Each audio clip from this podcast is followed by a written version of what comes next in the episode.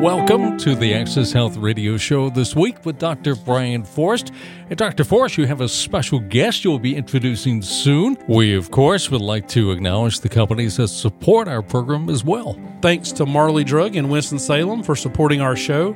They mail order generic medications directly to your home with free shipping, often at costs that are much lower even than the big box pharmacies. Check them out at marleydrug.com if people want more information about today's show or they want to find out information about your practice, where can they find it? If listeners want to send general, non emergent questions and possibly have their question answered on the show, they can go to our website at accesshealthradio.com. They can also send an email directly to accesshealthradio at gmail.com with their contact information. Uh, make sure you include that so we can thank you for the questions you send us. And if you'd like information about our medical practice in Apex, North Carolina, you can go to acchealth.com. That's A C C H E A L T H.com. Or you can call 919 363 0190. And after the show, if you'd like, you can listen to an on demand podcast of our show at WPTF.com. And we'll provide links to that on our landing page at AccessHealthRadio.com. This week on the show on Access Health Radio, we are pleased to have a special guest. That's right, Dr. Forrest. We're pleased to welcome back Victoria Brattan, audioprosthologist for Down East Hearing Care Associates. And welcome, Victoria. Hello. Thank you for having me today. You know, one of the things that we heard the most about the last time that you were on is how do you know if you're a candidate for a hearing aid? The main thing that I would say is make an appointment with a specialist that specializes in hearing. The first thing you want to do is make sure you don't have a medical condition that could be an issue. One, you could have impacted wax in the ear, which would cause issues from the external point. You could have middle ear fluid that could be causing problems in the middle ear itself. Or you could have a disease that's attacked the inner ear that could be causing problems with your hearing. So the main thing is get a specialist to assess you, whether it's a hearing aid specialist, whether it's an audiologist, audioprosthologist, an ear, ear, nose, and throat doctor, whomever it may be that can assess that for you. That's what you want to look at first. Eliminate any type of medical condition. Then we can look at hearing aids. And you have people you can refer us to uh, if uh, we do need a hearing test, or is that something that you normally do? This is actually a service we provide within our office. We're a full rehabilitation center. Mm-hmm. The only thing we don't do is surgery and treatment as far as medication wise. So, what we look at as a whole is how can we help you?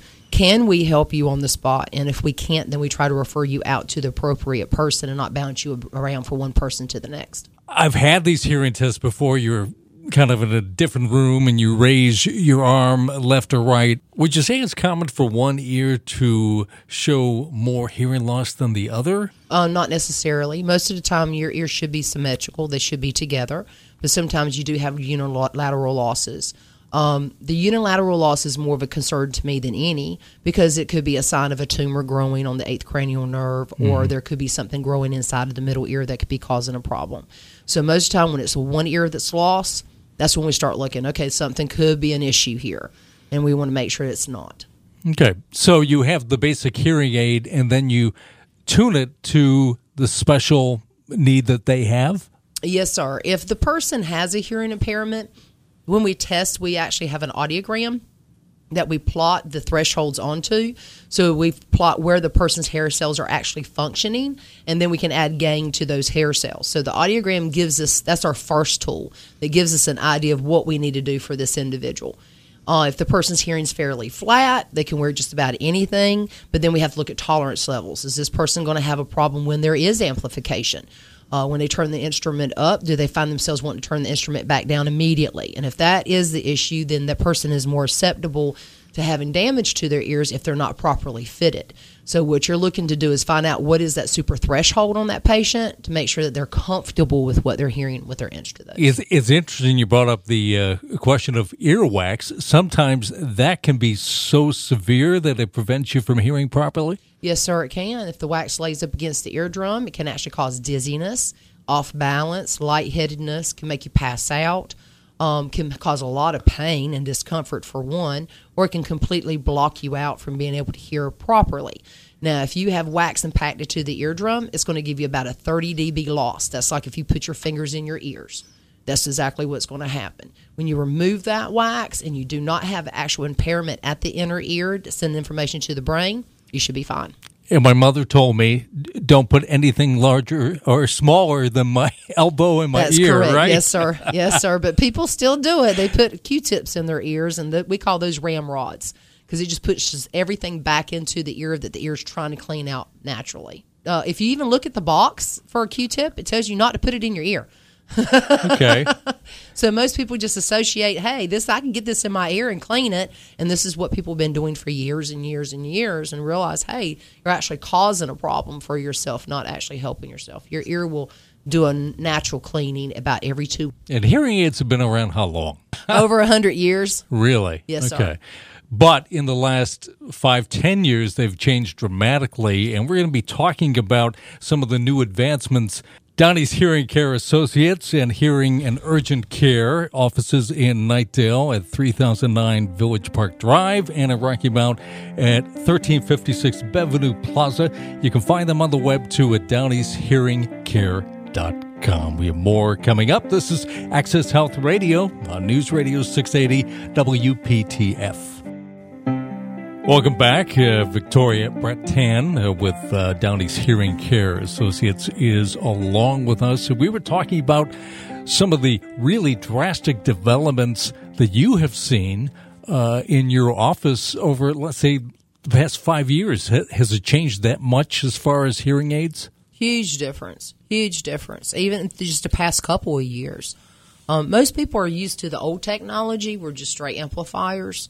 Uh, those who have a sloping hearing loss don't do very well with those. They tend to reject them. Those who have a flat hearing impairment tend to like them unless they have, like I said earlier, like a, a tol- tolerance issue for an individual.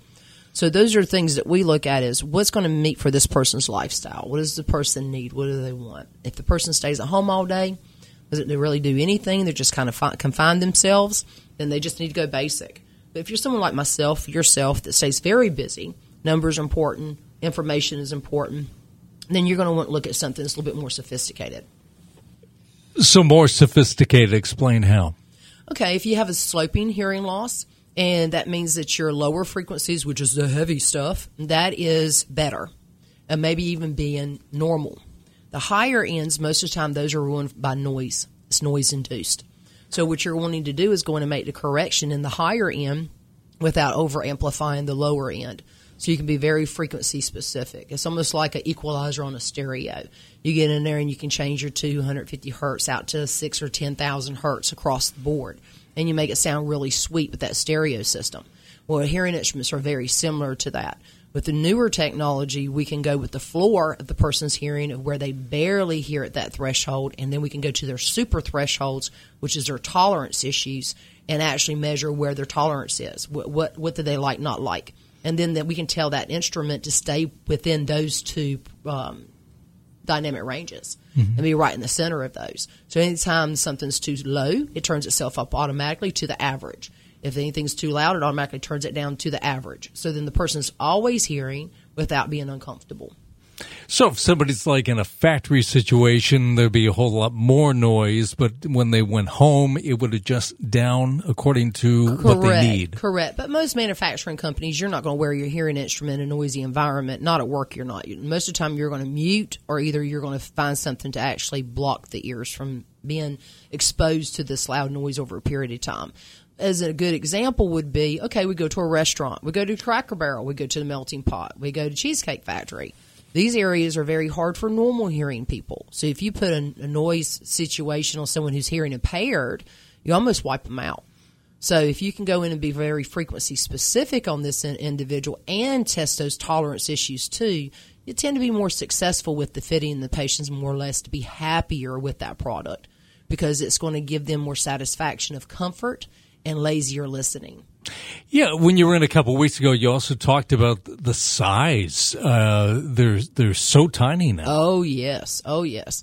Um, they're about this. I would say about the size of the, the the end of your pen on your ink pen. They're that small. You put it down inside the ear canal. You leave it in the canal. The only time you take it out is when you take a shower or you go to bed. And some people actually wear them when they go to bed, and that's okay. Um, but we asked for the patients to leave their ears open for at least four hours in a day to allow the ear to breathe. How do they stay in there? Uh, the ear canal, most of the time, it is custom made to the person's ear. So the instrument is not going to come out very easily. Mm-hmm. Now you have some individuals that cannot afford a custom product, so they're looking for something more like an instant fit that also is invisible, and we have those available for patients also that are already pre-formed. So, do you have uh, appliances that allow you to get access to the hearing aid, or did they just stick their finger in there? No, you said that a- was not what you wanted before. That's a good question. That's a very good question. When they insert, they're going to insert the instrument with their pinky. When they go to remove their product, there is a removal line on the product itself that allows them to remove from the ear. okay, all right. Uh, They're so small. How do the batteries get in there? It's big enough for a battery. really? There's a battery door. Open the door, put the size uh, 10 battery on it, close it up, and go about their way.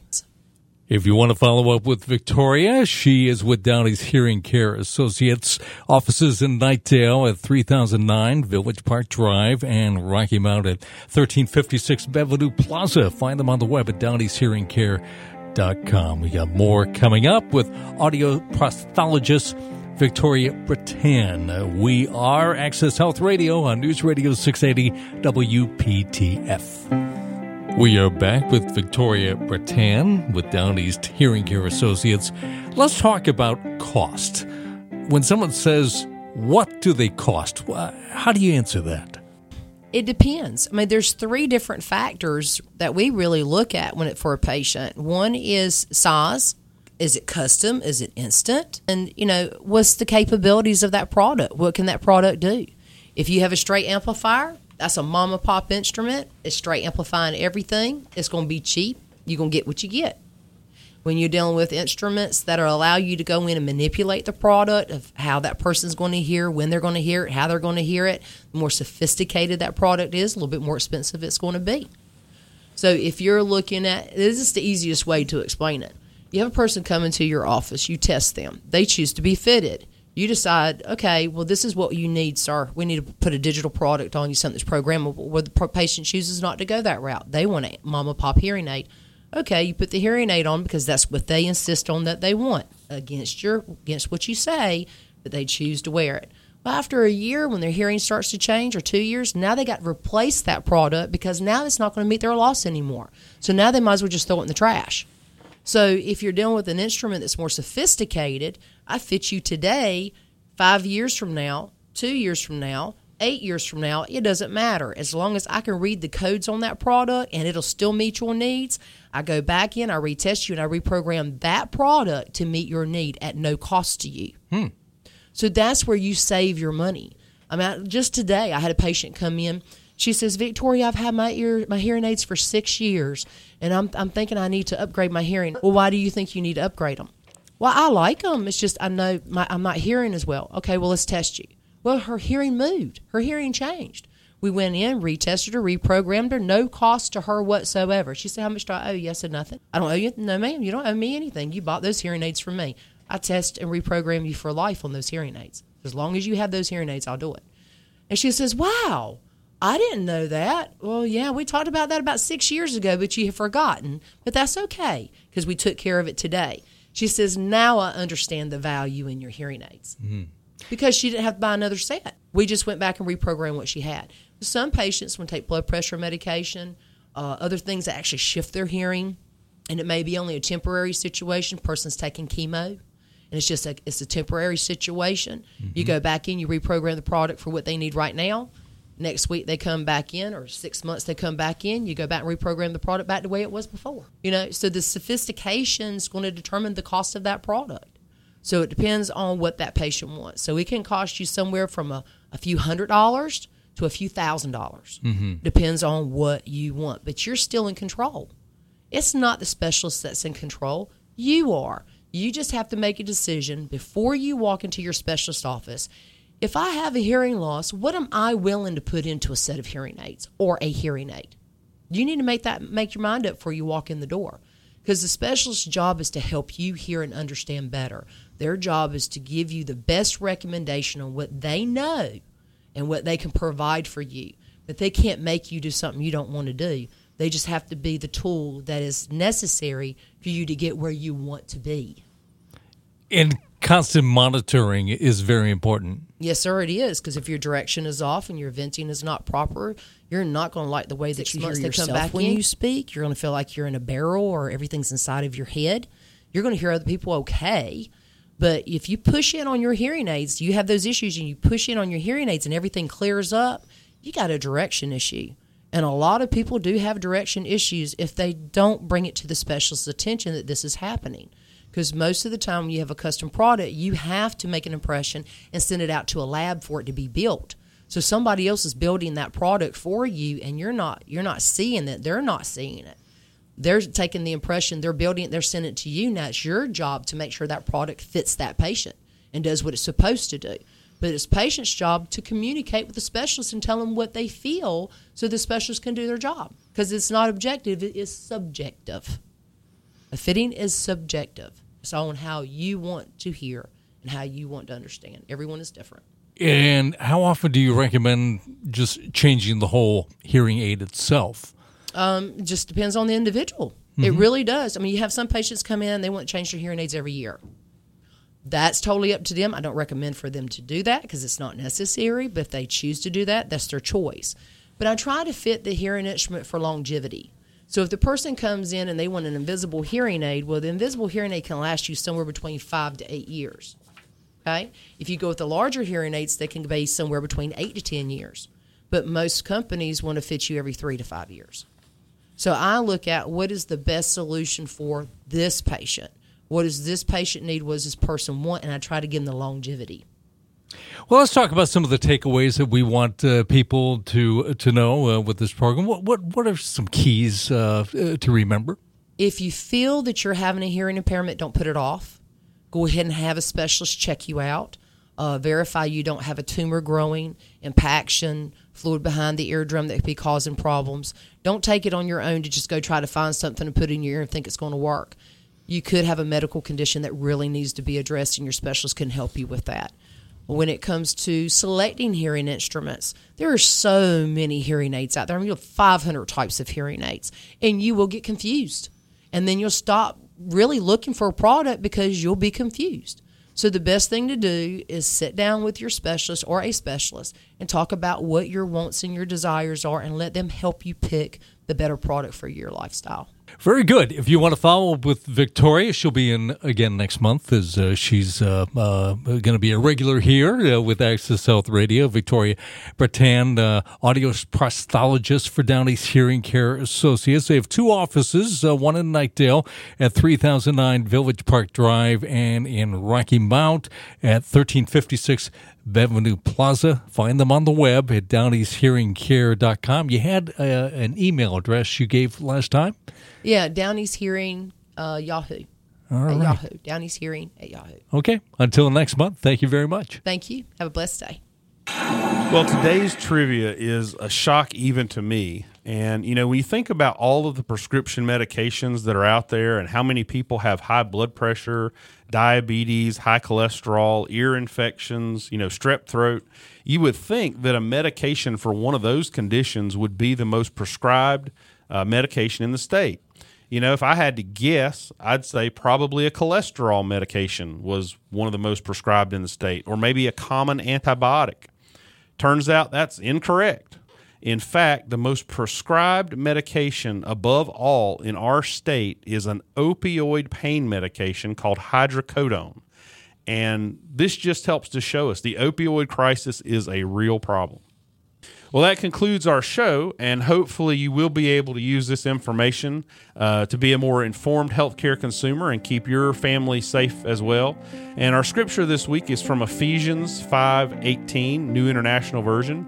Do not get drunk on wine, which leads to debauchery. Instead, be filled with the Spirit. Thanks for listening to the Access Health Show, and we look forward to joining you again next Sunday at 4 p.m. Until then, God bless your health.